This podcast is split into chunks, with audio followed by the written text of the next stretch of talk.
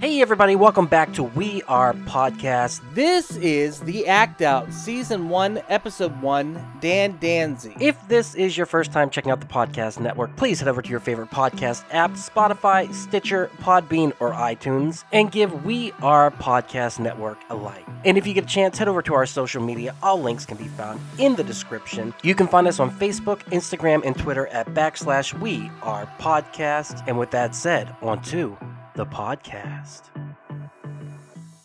All right, everyone, welcome to The Act Out, a backstage comedy podcast. From open mic to the big stage, comedians tell us the story they've made. Today, on our first inaugural, I think that's the right word, episode. Inaugural, yeah. Yes, we have the amazing, the spectacular, the awesome Dan Danzy. Dan, Thank how are you, sir? Thank you for your kind words. I'm doing I'm doing good. I'm doing really, really good. I got over COVID recently. Everything's getting back into play, and I'm doing my just all these numerous things that I'm doing. And you Um, were kind of staying locked up during this time, right? Because you have asthma, correct?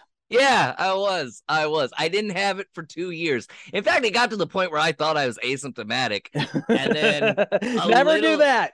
I know. And then, you know, I heard about the variant, but I was just like, eh, you know. And uh, a little bit after my 35th birthday, I woke up with congestion and achy bones. And I'm like, I do not get this sick during the summer. This has to be it. And it ended up being it. It's horrible, but I'm happy to see that you are on the rebound. Y'all, you need to know about Dan. He's a stand up comic, Twitch streamer, podcast host, all around content creator, host Uh, of the Counting Lights podcast. And contributor to timelessgamer.net Yes. video game publication. I got to start throwing that in there now. So, Absolutely. but that's been a joy. and you're going to be doing uh, articles for them. write ups on video games and opinion articles on August 10th. In four days, my write up on Miles Morales Spider Man comes out. And these write ups are just for people who haven't played the game. It's like I'm just talking people into trying out games that I've played and, and that I like, basically.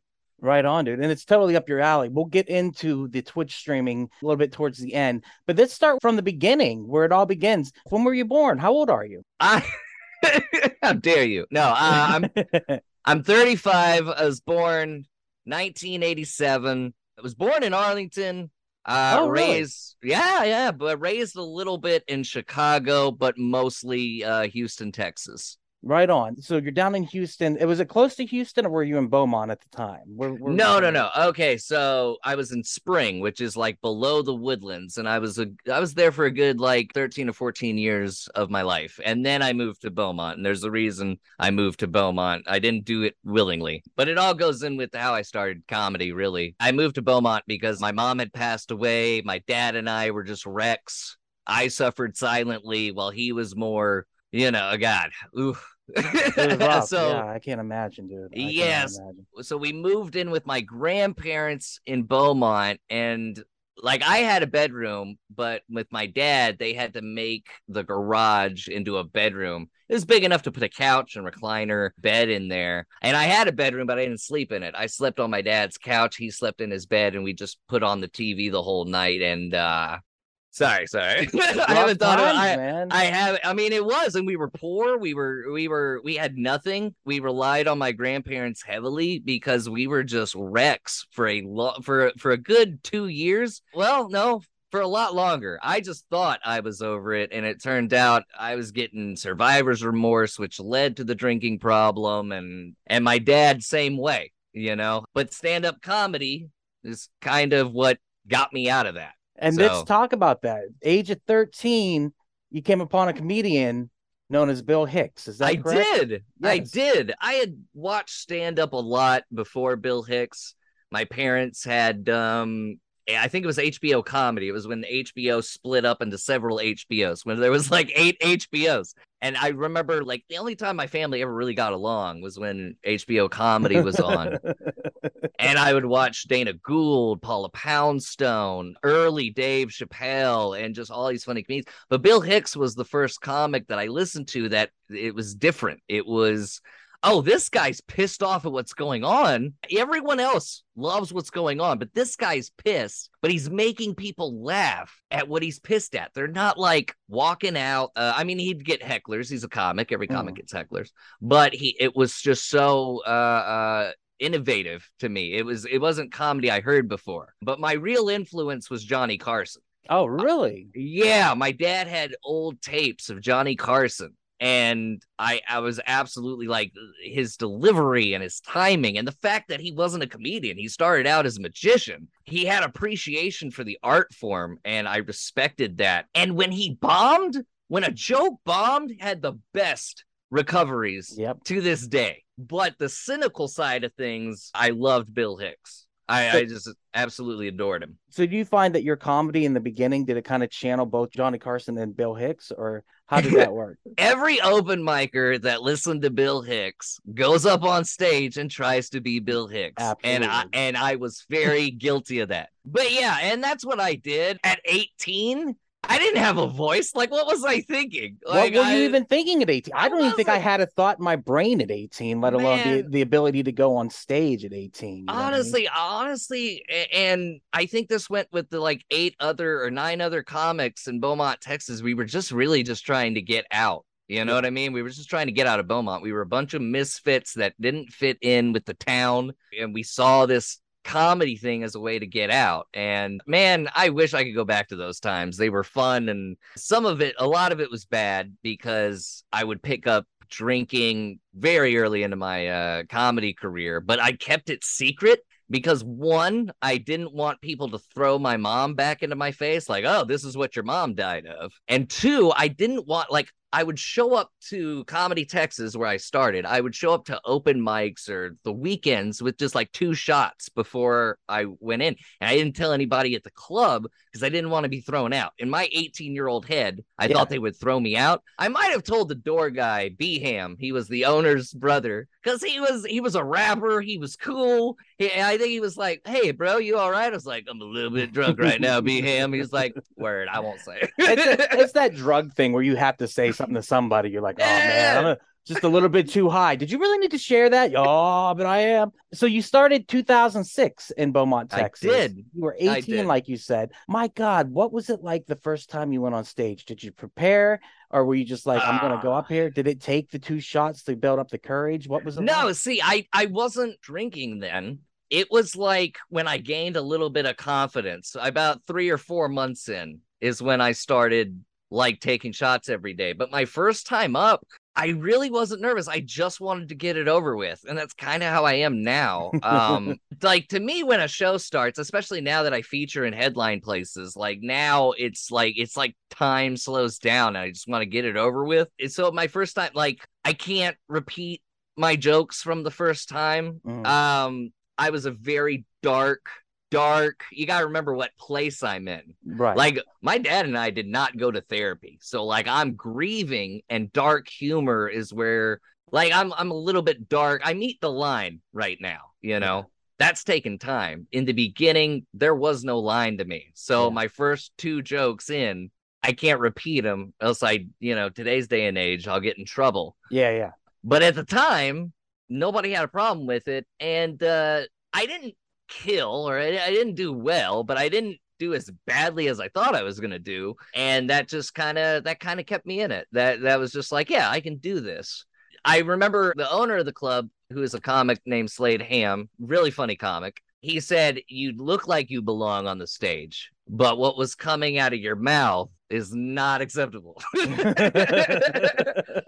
So yeah, I, I was like, well, as soon as he said that, I was like, oh, so all I have to do is just write a little bit better. Okay, that's not hard. I was actually more nervous my first opening weekend to the point that I threw up right after my first show, like right after my first opening spot. That was the most nerve wracked I've ever been. And what Uh, did it feel like? What was it? It was it like going on a roller coaster, or was it like it's a whole new feeling? it was a whole new feeling. I'd never been that nervous before. When I got up on stage, I was fine, but everything before, like I got a stomach ache and and I was sweating, and there was like part of me that just wanted to run out of the club and just go home. But I was just like, you know what? No one's gonna beat you up. You've gotten better at writing. If the owner of the club who's an established comedian has trust in you to open just get on with it and like my headliner was like someone I actually like remembered and knew he it was Marty Rackham. He was on Seinfeld. He played Elaine's boyfriend with the glasses that everybody that she wanted. So I automatically knew who he was. So I was a little bit nervous on what he'd think and everything like that. But ever since then, I've never had that that feeling ever again. I don't want it because it was it made my night hell. It really I, it did. sounds like you kind of did uh, what is called flooding. Whenever, like, if you're afraid of spiders, you jump in a pit full of spiders, and you'll never be afraid of spiders again. Sounds Yeah. like you kind of purged yourself by being so nervous and anxious. Do you still get the adrenaline rush after you come off stage? Is that still Mhm. a thing for you? Okay.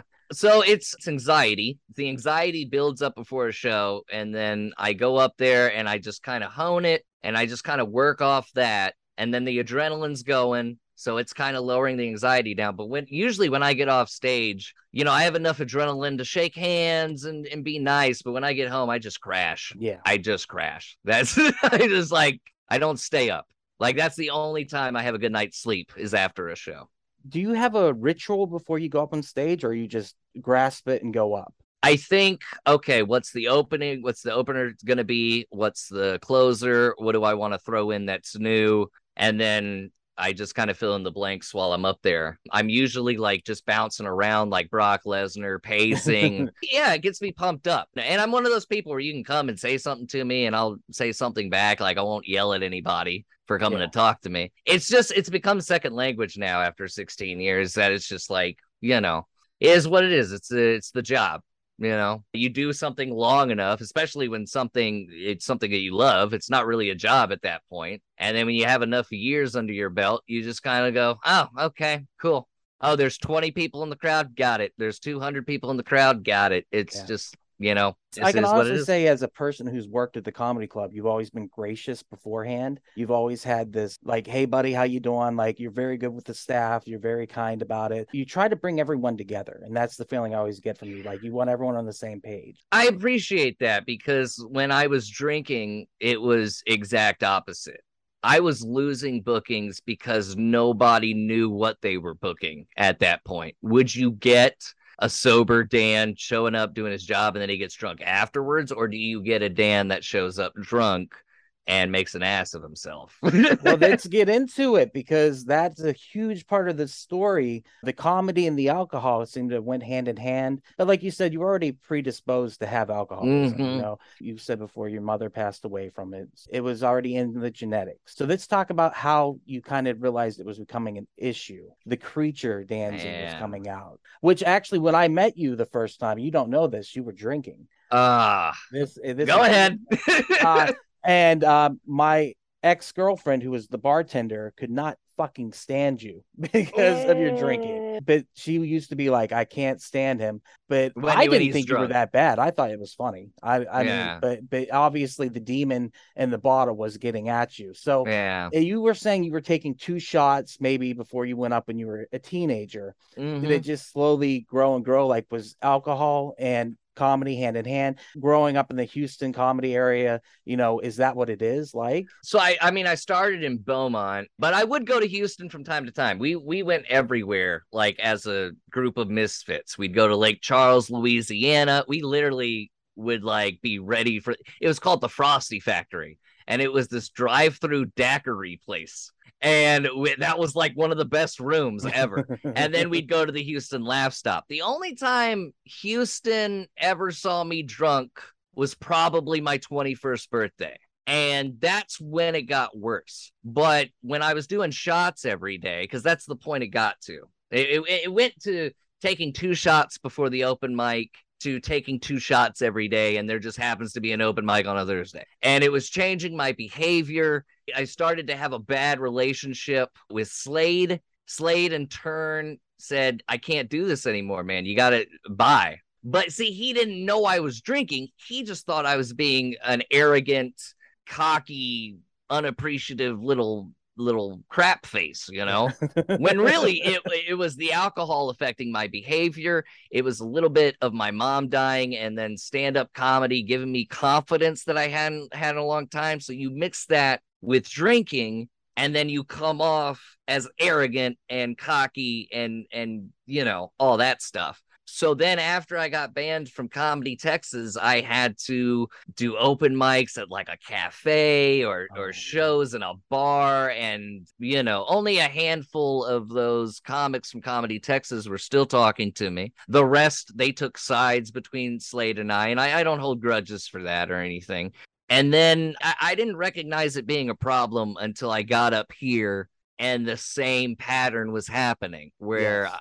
But at the time it was get drunk say something stupid and then that stupid thing goes to this person and then everything just blows up in your face and you couldn't see that you were the problem. That's what a lot of, a lot of alcoholics have that. Yeah. A lot of drug addicts have that where they can't see that the problem is truly them. And like Yeah. you are the problem. Like fix you because there's a pattern happening here. And if the pattern over and over again is you get into a relationship and the relationship ends badly Mm-hmm. and that person ends up married afterwards, maybe you were the problem. I, Yeah. I had to come to that point in my life where I was like, "Oh, I'm the issue here. I, Mhm. it's a there's a common denominator, and it's me." And so it makes a difference when you see that. But when you're in it, you cannot see that.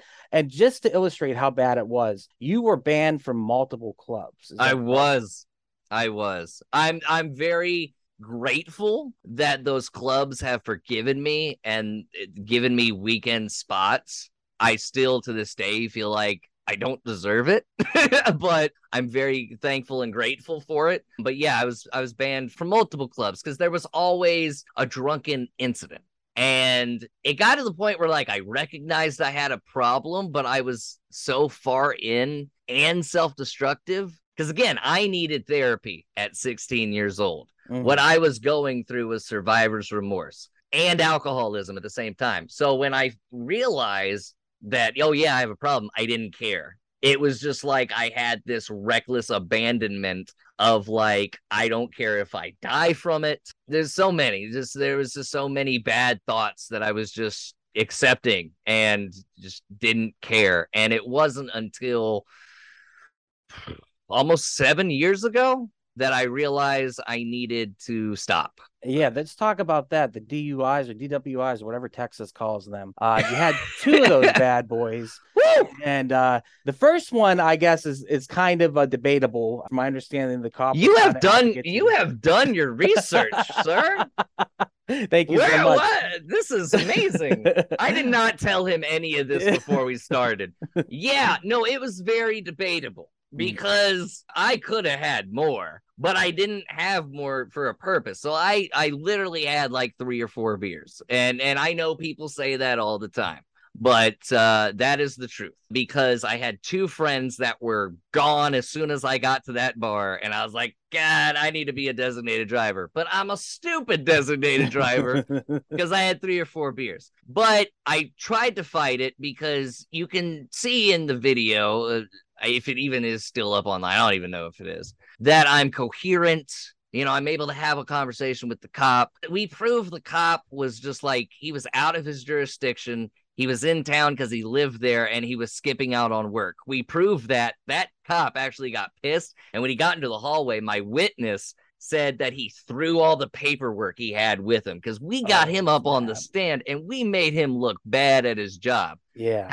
However, the jury decided because on video, I admit to having a few beers that, yes, I was breaking the law. So it really didn't hit me. It didn't hit me at all. That was like another thing I could just go, well, that's not my fault. You know, Yeah. the second one, I don't even remember. Yeah, that is crazy. You were blackout drunk. blackout drunk. So I woke up in an Austin jail with scrubs on. The, With fir- the- scrubs on. See, that's and then that's what led to this thought. Oh my gosh, I've murdered someone. I was driving and I murdered someone. And I sat there for eight hours with that thought, breaking out in tears multiple times. And we get in front of the judge, and I'm handcuffed to this creepy guy, but he said, you know, Dan Danzy, DWI 2. And I went, whoa, that's it? And I immediately go, okay, this is your chance. Got to get sober. And even still, it took a long time. It took a long time to get rid of the demon. It really did. Did you find yourself not drinking and then you would go back to it? Or were you at that point where it was like a dangerous to quit at that point? So basically, after I'd gotten with Misty, my wife, we started living together. I got comfortable. My demon was telling me, it's okay, you're good now, you know? So I would sneak in a six pack of Shiner here and there. And then I went to a Houston show that I was supposed to do on November 15th. And I was drinking Shiners and I thought I was drinking something out of a cooler. It tasted like Smirnoff. Apparently, it was like heavy alcohol.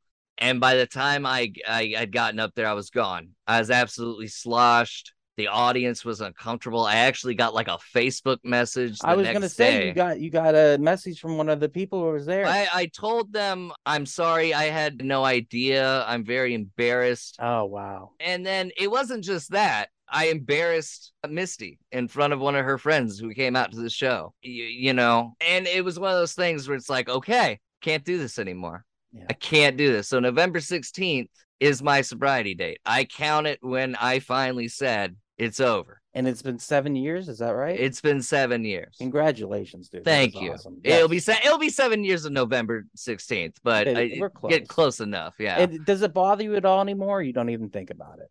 I don't even think about it. That's I don't. Now, now, I, that no, that's not true. When Justin Thompson died, mm-hmm. that sucked. So Justin Thompson died a month before the pandemic. Yeah. So I was trying to get out there to do comedy and just try to ignore that my best friend in comedy, a guy who basically I started with in Comedy Texas, had passed away. And then when the pandemic hit and I had to like stay inside, that's when that grief started coming and yeah, I was I was really tempted because Abbott had just passed the alcohol delivery stuff. So yeah, it was tempting. And I still think this to this day. If I have another drink, it's all over. Yeah. I lose everything that I have built for the last seven years, including my marriage, you know, my pop figures. They're gone. Second my thing w- to go. They stand WCW up and walk out. World title. Oh yeah. Enjoying this episode? Go check out Geekster, a dating and friends app for geeks that focuses on common interests as a way to make meaningful connections. Download today on the App Store or click the link in the description to find out more. Geekster, this is what happens when nerds collide. Geekster, available on iOS and Android. uh, no, but like I, I, all the clubs that that have forgiven me and been gracious enough to book me and given me opportunities that, like I said, I still feel I don't deserve, that would be gone. And then they would be disappointed. A motivating factor is how many people support you in your decision and embraced the real me and was able to go, he's not like he was, you know? Mm-hmm. And when you have a good support circle and you're trying to stay sober, having a good support circle really does help. It really does. Well, the one thing that we haven't talked about is the fact that you're hilarious and your comedy Thank and what you, you do. And, and when you go out and, and you you have this sense of like wanting the entire crowd to have a great time. And your comedy is nerdy, it's self-referential, you make fun of yourself, you're very self-deprecating. But I mean, look at me. How can I not make fun of this? Dude, it's great. And um and the, the thing is, I want to know about your writing process because that's something that people don't usually talk about on podcasts. And that's something yeah. a lot of people this podcast specifically, I want to focus on that because writing is hard and everyone has a different process. Mm-hmm. What is your process of writing? Do you just sit around and wait for funny stuff to hit you and write it down? Or do you actively go out and seek it? How do you find yourself writing? Well, I mean, in the beginning, of course, I would think of a premise and then the next day go to an open mic with just a half written premise and then grind that open, just go to every open mic until that joke is funny or until that premise has a punchline, what have you. Now, I mean, I just think of a premise and then when now when I'm at a show, I just I kind of try things out on stage, sees what sticks, keep it, and then try to build off what sticks. Like I'm not satisfied with that one punchline. I want to build around that punchline. So I'll try it out at a show where it's full of people,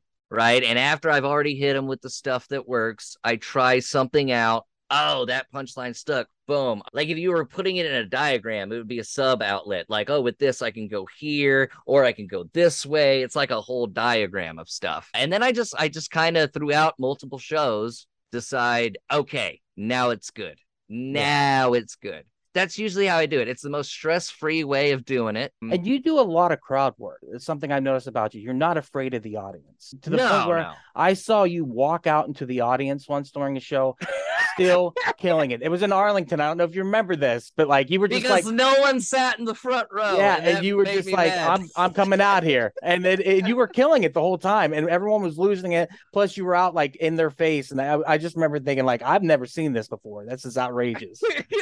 No one sat in the front row, and I was mad about that. And you know, I I always feel you know your first impression of a crowd, like and a crowd's first impression of you, or just just the whole instance together. I mean, stand-up comedy is a very awkward thing. Before a joke is even told, yeah, think about it. You're just watching a person that you don't know on stage. Do you want that person to be afraid of you, or do you want that person to be like, trust me, I got this? You know? And, that thought process had occurred to me watching Dave Chappelle a lot. And you can look at Dave Chappelle now, whether you agree with him or not, and be like, he is not afraid. And that's why people are so receptive of him because he's not afraid. Now, I don't go up on stage and say things that he says, but I value that that aspect of stand up. I value that feat, that trait. If you go up and you're nervous, the audience is going to be nervous with you. Your body language and your attitude basically determines the joke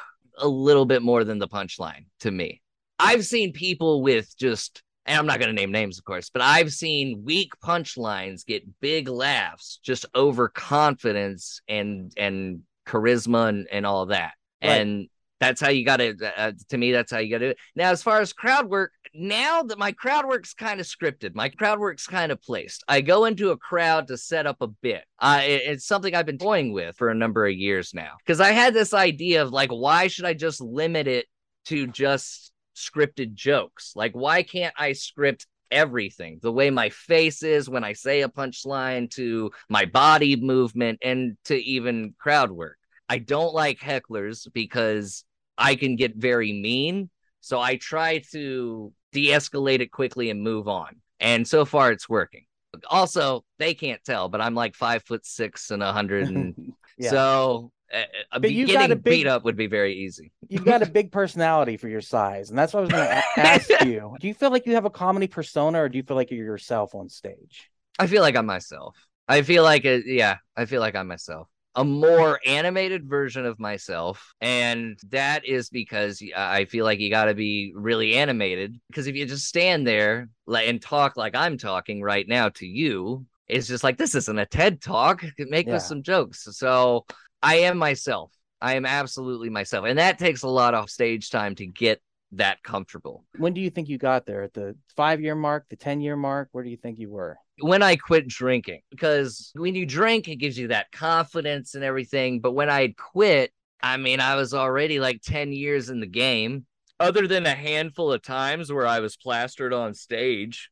For the most part, I stayed relatively sober and I was able to learn from there. But um, as soon as it got to this point where it's like you need to prove to everybody that you're not a drunk and that you were good at this the whole time, kind of like a not a chip on my shoulder against anyone else, a chip on my shoulder against me. I had that mindset immediately, and that was just that just made the wheels turn, you know. And I guess the first time I went up at uh, on a hyenas weekend, you know, for the first time in a long time, that's where I was like, I got this. Yeah, I'm sober, but I can do. Yeah, just let's let's go. Let's do this. When when you reached the level of headliner, how did that feel? And like, what was that first time headlining a show? when was that first time? I don't even remember. I'd headline shows when I was drinking. Um, bar shows. I guess they uh, do they count? I don't know. That's the great debate. Do they count or not? I don't know. I don't know. It's more on the booker if they were booking me to headline at that time. I don't know. I I don't necess- I mean, I had the time. I, I think that would be the only thing to be nervous about. I had the time. I did have to learn the check drop Yes. sober. I Yeah. did have to learn that. it's weird how the room falls at that point and the, the atmosphere becomes very different but when people see those checks and they are cranked up to the nines they get very quiet and so because they're paying attention to what their bill is, how much they're going to tip, and you know, you have that couple that's uh, two people at a table. So the husband or the wife, whatever. It's 2022. Anyone can pay. Uh, you know, the spouse is like looking over at the check and they're having a conversation. I don't know if what I do now is the correct thing. My thing is okay, I'll go to a low energy bit because they're low energy right now. And then when I see that, you know, things are starting to pick up through the laughter, I'll go back into my high energy bits. I think that's the right way to do it. I think Bec- you're right. From my eight years of experience, the only thing you can do wrong is mention the check drop. That is the Yes. kiss. Do not mention it. Do not bring attention to it because all you're doing is shitting on the club because Yeah. the club needs to make their money too. And so that's my personal opinion. Whenever No, no, I agree with fun, uh, like just don't do that. Let's talk about your replacement, or or, or not your replacement, but like you had alcoholism. That was kind Mm-hmm. of the thing that you were you were doing. But then Twitch streaming seems to have become catharsis. You Uh, know the- about my Twitch stream? No, I'm kidding. I think everyone does, man. my Twitch stream is such a secret. No, I'm Uh, kidding. No, no, no. With your Twitch streaming, it feels like that kind of became your hobby and kind of your therapy because I know you were on a 12 step program at some point, but it didn't really work for you. And so you you stepped away from it.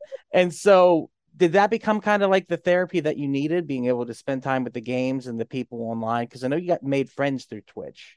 i have. So the Twitch thing started because I was tired of not being able to get any sleep. I needed to do something with the hours that I was awake. And like four years ago at three o'clock in the morning, I was like, I'm to stream Final Fantasy VII. Boom. one of my favorite games. What I didn't know is that people, and, and this was before Twitch had just launched. This is when you could go to Twitch and everyone was gaming. There wasn't hot tubs, there Mhm. wasn't ASMR, Mhm. there wasn't podcast. I'm not putting podcasts in the category of those two. Hey, you I'm do not. a podcast. I'm not, I know, I know, but there was nothing like that on Twitch. It was literally just games. I didn't know that Final Fantasy VII still had a huge impact on people like it did me. And so I went like two weeks straight playing Final Fantasy VII with these people from the UK coming in at four o'clock in the morning because it's like 10 o'clock in the morning for them, you know? It's it's bright out, you know? And just the people I've met since then. I know Brits that they have a guest room available for Misty and I, people in Canada, the Netherlands, and then people in in the United States too, in Kansas and stuff. And now these people have just become like family. And I, I don't have a biggest community, but I got I got a, I got a I got a tiny little group of people. And and yeah, it really helped. It really did. It it helped with not only sobriety, but it helped with my confidence in entertaining strangers because I, I didn't think me playing video games was entertaining at all. No, you have a personality and you have a presence for it, dude. And that's I what it takes. that. And and your your channel, which all good channels have, is they have their own vibe. And your vibe is just like, come in, let's have fun, let's play some games. I love Nerd Alert, uh, the podcast Thank with your wife, Misty. It, it's freaking awesome. Like anytime you go live and I catch it, I try to pop in because I enjoy your perspective on stuff. Because you often have, how do I say this, an extreme perspective on stuff. And it's fun as hell to listen to, and it's just so great. So I do be going wild sometimes. You like do. there'll be there'll be times when we stop and we're done with the show. I'm like, did I really say that? oh Dude. man, I I play too much. No, no, it's Um, fun. No, and I love doing that. I love doing that with Misty. Uh, and I've kind of brought her into nerd culture and the nerd world. I mean, she was a nerd at heart. She just wasn't watching it. When I met her, like her television was outdated. She didn't have streaming services. Like I brought this world into her. I was like, hey, look, here's Daredevil. And she was hooked on the MCU Nice. hey here's professional wrestling and she's hooked on professional here's doctor who. I was just introducing her to a lot of stuff. Now a lot of stuff she doesn't like that i watch you know but the, for the most part we do watch the same things and she's she's now a marvel dc expert and uh, she knows her wrestling and stuff like that and it's one of the best things to do every week is just to sit down with her and talk nerd stuff with our Twitch friends because she's got opinions too, and she doesn't know it, but I think she's funnier than me sometimes. Like, well, most of the time, she's funnier than me. She really is. She Dude, makes me laugh harder than anyone. I know, and, and you can tell that you dig your wife. That's the other thing is like you two are in a partnership. You're probably best friends, would be my guess. Yeah. And you guys just have a blast. So Hey everyone, it's just Duck jumping in here real quick to say thank you so much for checking out the podcast today. If you're enjoying it, head over to your favorite podcast app, Spotify, Stitcher, Podbean, or iTunes, and give We Are Podcast Network a like. And if you get a chance, head over to our social media. All links can be found in the description. You can find us at Facebook, Instagram, and Twitter at backslash We Are Podcast. And with that, back to the podcast. But also speaking, you brought up wrestling. You have another podcast that is doing very well, the Counting Lights podcast with Chris Germany. uh, Yeah. your co-host. He was a professional wrestler for a long time, and he's a comedian. I love him. He, he's he's freaking awesome. He's so nice too. He's Uh, been working out too. I don't know if you've seen him lately. No, Like, I haven't seen him do, but it wouldn't take much because he was already stocky and built like a son of a gun. Well, now I mean, so we had I got COVID, and then he went to Clearwater, Florida, for vacation. We hadn't seen each other for like three or four weeks. He shows up to record the podcast. I'm like, "Are you are you setting up for one more match, buddy?" He's- and uh, yeah, Chris Germany is. Uh, I'm so glad I met him. He has opened doors for me in the wrestling community, in the wrestling world. That if I told my eight year old self this was going to happen, like I, I just I, I couldn't. There's so much off the bucket list because of him, and I owe that man my life, my time. All that, like, if he wants to do something with counting lights, I'm all for it. It's whatever. Counting lights is all him. I, I want to put that out there right there. That is all him. All I do is I'm just that extra voice and I edit it and I put it up. But it is Chris Germany's podcast that he has given me the privilege to be a part of. It's crazy too because you guys get the coolest guest on. But you do, you get so many legends of wrestling, whether they be from major wrestling outlets or whether it just be Hall of independent Famers. wrestling. Yeah, it's nuts, dude. You want to hear the crazy? You want to hear a crazy thing that happened because of, of that podcast?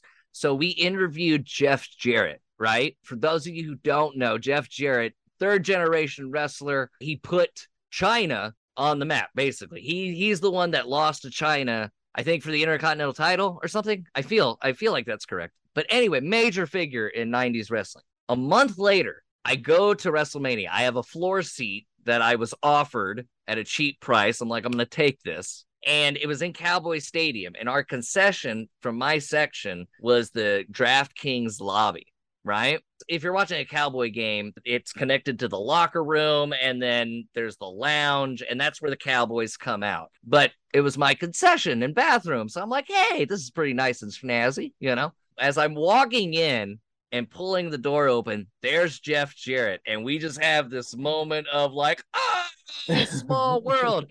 And he's like, What's up, Dan? And it was just like, and when you're around wrestlers, if you're a wrestling fan, you got to keep that fanboy stuff. Oh you yeah. know? Yeah. Yeah, you don't bring that out at all. because there are wrestling fans that go overboard and they've ruined that experience. You Mm. know what I mean? Like stalkers and what have you. So I keep it, and Chris taught me that keep it low. So I was just like, oh, he's oh man, it's fancy seeing you here. And we talked for a little bit, and then that's when fans around us started to see him and were shouting at him. I was like, Jeff, you need to go wherever you need to go, bro. It's good seeing you. Support the Um, podcast. Let them know what it is. Oh, Um, he's he. I mean, he's. I mean, after we interviewed him, he's such a nice guy. He mentioned Chris on his podcast, My World, which gets way more listeners than ours. And I think he did mention Counting Lights podcast, and he did help our podcast a little just by Nice. mentioning. But that's just like this was one of the things Chris Germany has provided for me. Like, hey, here you go. And my first thought when I sat back down at WrestleMania was. No one's going to believe me. but I texted Chris and he was so happy I had that experience. And he'll say stuff like all the time, like, I'm so happy like wrestlers are befriending you and getting to know you and trust you. It makes me happy. The man is just genuinely happy for his friends. Mm. And I mean, when you meet somebody like that, it's just it's nice to meet somebody like that in this world these days and age where everyone argues with each other. And so, you know, he's a great human being. Do you also moonlight as a commentator on um wrestling events? Is that right? Okay, so I did it once. I'm going to do it again. We've just uh we're we're trying to find another venue for county. We're like accidentally starting a wrestling company at this point. We want to move into. we're trying to. We are. We never meant to. We just wanted to do comedy shows and wrestling shows. Chris knows how to run wrestling shows. I know how to run comedy shows. Boom. Yeah. The wrestling shows got so popular, it was just like we need a bigger venue. So we're shopping for that right now we did one of our wrestling shows on FITE TV and I got to commentate and I learned some stuff with that, but I got a lot of good feedback. So I was just like, yeah, this is something I could do in the future the yeah. next time I have the opportunity. It's really fun. I reckon if you ever have a chance to be just a wrestling color commentator, do it because yeah. it's literally just and being a heel bad guy commentator is so easy just root root for the bad guy and say outlandish stuff that isn't true. Like I said, me and Rodney Mack were homies, and we sh- go to Bed Bath and Beyond together. It was just stupid, but so fun and I was bragging about my Paul Jones sweater. If you go and look for Paul Jones sweaters, they're like 20 bucks. It's not even a thing. It's just that type of behavior, and it's so fun to do. Yeah. I'm amazed, Ducky. This is amazing that you know all of this. I'm completely it, it was, thrown off. So, my one last thing I want to ask you before I let you go, and I appreciate your time, and I really do. This has been awesome what is your advice for up and comers for people like me who have just started? I'm only like six months eight months in you know what i mean? Dude i'm gonna tell you what patton oswalt told me when i was five weeks in. I went to go see uh i think it was yeah it was the werewolves and lollipops recording at cap city comedy club uh, in austin texas. so, so you're on that recording laughing? i mean i'm not i mean no maybe i don't know. I mean it, i don't re- i mean i don't know I've never really listened for my laughter because that was four. I know the shows were packed, all four of them. Mine was packed. My dad heckled the feature. That was weird. Uh, uh, that was such a bad night. But yeah, I got to talk with Patton after the show, and I was like, "Do you have any advice? Hit the stage as much as you can, and, and really, when you're six months in, that's the only thing you can do be true to yourself and you know have integrity have dignity. Don't be quiet and let people walk all over you and stuff. Like you know value yourself as a person. A lot of people in comedy swallow a lot of crap just to get a gig and it doesn't have to be like that at all. I mean now more than ever i feel that comedy is everywhere now. You, you can start a stage at a library. Uh, you can start a show just be genuine to yourself and you know don't think about success or fame just think about that next joke think about that new joke and as far as like because a lot of people they don't get what they want which is success or fame and they quit i'm telling you is 16 years I have one TV credit, maybe. I don't even use it anymore because it's so old. But for 16 years, like all I ever wanted to do was just this art form. I don't I don't want a Netflix special. I don't want to work the road every weekend. I work my own schedule, you know? Like there is no wrong way. There's only the way that makes you happy. And don't let others tell you like, "Oh, you're doing it the wrong way." Well, no, my goal is just to like live comfortably, have a house for me and my wife. And you know, if every once in a while someone wants to me to get on stage and tell jokes, okay, I'll go tell jokes. I'm not expecting like someone to be in the crowd and they got a TV deal with, hey, you want to be on Colbert? No. That's awesome, dude. That's Just, awesome. Uh, that that I think that's sober. Stay sober. yeah. I was going to say this advice is coming from the person who made all the mistakes over and over again and got forgiveness and and found that second chance. And that's that's the thing, man. And you know, I'm sure there are people right now that have made mistakes and they were they were they are in the same position I was in. A lot of it is being self-aware as well. Put yourself in other people's shoes. Someone bans you, put yourself in their shoes. Look at yourself from their point of view. Time heals everything. And I'm a great example of that. But in order for time to heal, you got to heal yourself. That's as simple as as that gets. And you got to be honest with yourself too. I had to be dead honest with myself over over the clubs that have banned me. I had to drop that, oh, everyone's against me. You know, it's all them. I had to drop that. And I went, no, you got drunk, said some stuff you shouldn't have said because you were drunk. And then this was the consequence of that. And that's why this happened to you. So you got to apologize to who you, got to apologize to who you got to apologize to, which is the eighth step. And you just got to be better, be a better person, you know, be Yeah. somebody you would look up to.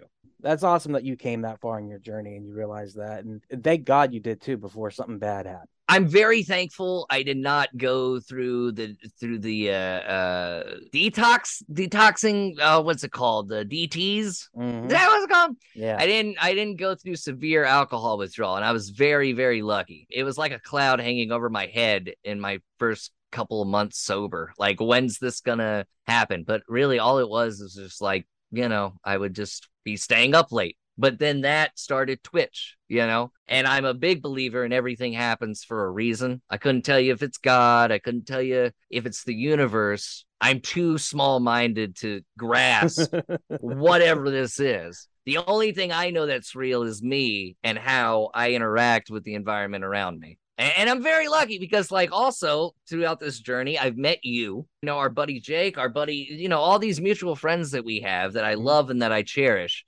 I love having that.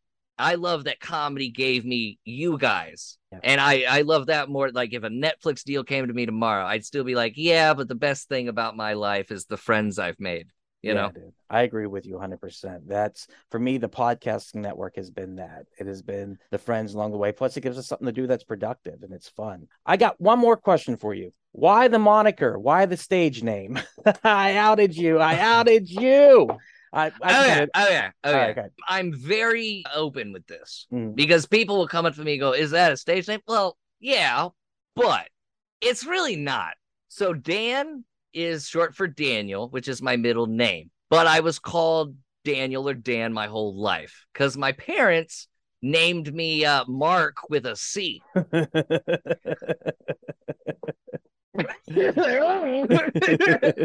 Uh, and Danzy's my mom's maiden name. Okay. And my mom had lost her two older brothers when she was a baby. One to cancer, one got hit by a car. There was just no, there was nothing left of that family name. And I wanted to carry that with me, you That know? awesome, dude. like I'm not, I'm not to this day, I'm not too happy with my mom. I will admit that there are times where I'm like really upset, especially like when I, when I have a really big opportunity, you Mm. know, I'm upset that she's not around. But, you know, I wouldn't be here if it wasn't for my parents and stuff. And I just couldn't, I couldn't let that name just die. Right. You know what I mean? yeah, yeah. So Dan Danzy is is actually I could probably I should get it legally changed, but then I don't want to upset my dad with my real last name. I understand. I'm I'm David Jr. basically, but I go Mm-hmm. by Duck. So you you're just a certain name. And so I've always laughed because it's such a great name. It's got that rhyme to it. And you know, whenever somebody told me like that's not his real name, I was like, What? I was like, God, what? I was you like, put but your is tr- kind of is though, now that you put it out You, on you there. put your trust in people and they say, ah, don't worry, I'm not gonna tell anybody. No, but I'm more open about it now because as I've gotten older, I realize it's it's really dumb to hide my real name, especially for tax purposes. So yeah, everybody's like, "Eh, "That's your stage name, right? Yeah. What's your real name?" Eh. I mean, I'll I'll tell someone in private conversation because I'm a very private guy. So if I trust the person, I'll tell them my actual name. But again, and this is another thing, comedy. You never know what other comedians are like off stage. Like, and maybe that's just me being anxious with people and not trusting people a lot. But you know, when I trust someone, it's like, hey, by the way, my real name is Joe Joey. So Yeah. there you there it is. Joey Johnson. That's what it is. It's Uh, it's Mark Markison. That is what it is. easy squeezy well dude i appreciate it thank you so much dan for for joining me on this first episode it has been awesome to talk to you we got so much stuff out there it is great uh check them out dandanzy.com instagram danzyland facebook.com backslash dan danzy twitter dan danzy and twitch tv backslash red nebula pictures go watch the streams join in gonna- have fun I'm gonna say something before. Don't don't hit stop. okay I I want this. I am amazed at how much info you had and all the research you did, and you plugged all my social media stuff. I didn't have to. yeah. I've done a lot of podcasts and it takes longer than this because the host of the podcast doesn't actually know anything about me. and it was very comfortable being here with you. And yeah, thank you for doing your research, man. Like that's Absolutely. amazing to me. You're problem. you're a great podcaster and a great interviewer. You're seriously, you're Barbara Walters in here. I'm just I'm amazed. You're Larry that, King. Like this, Ah, well, dude, I gotta go. I gotta get Go. ready for work. go to Thank work. you Tell them if you're late. Tell them Danzy held you up, and they'll all they'll all get it. All right, cool. All right, later, dude. And Thank there you, it is. man. Thank you again so much for checking out the podcast today. If you enjoyed it, head over to your favorite podcast app Spotify, Stitcher, Podbean, and iTunes and give We Are Podcast Network a like. And if you've enjoyed this podcast, you're going to love the other podcasts here on the We Are Podcast Network. We have We Are Bagoo, a video game podcast where we talk Atari to Steam and everything between. That's me and Dr. Ethan Eastwood breaking down all that video game lore and having such a good time. Heroes, Zeros, a Dungeons and Distractions side quest. Me and the boys were playing some D&D. You can start that one from season 1, episode 1. It's a blast the whole way through. And I hate being sober. Personal stories from epic people I sit down with some of my favorite people of all time. We talk about their trials, their tribulations, and their journey this far. And finally, our new live video podcast, Camp Slash Horrorcast, where we're going to have a roundtable discussion about our favorite horror movies. That'll be available on Twitch and YouTube, streaming every Monday at 8 p.m. Check the links in the description to find out what movies we'll be watching. Also, check the links in the description for our social media. You can find us at Facebook, Instagram, and Twitter at backslash we are podcast network. With that said, thank you so much for checking out the podcast today. Please remember to support local comedy in any way that you can. We'll see you next time.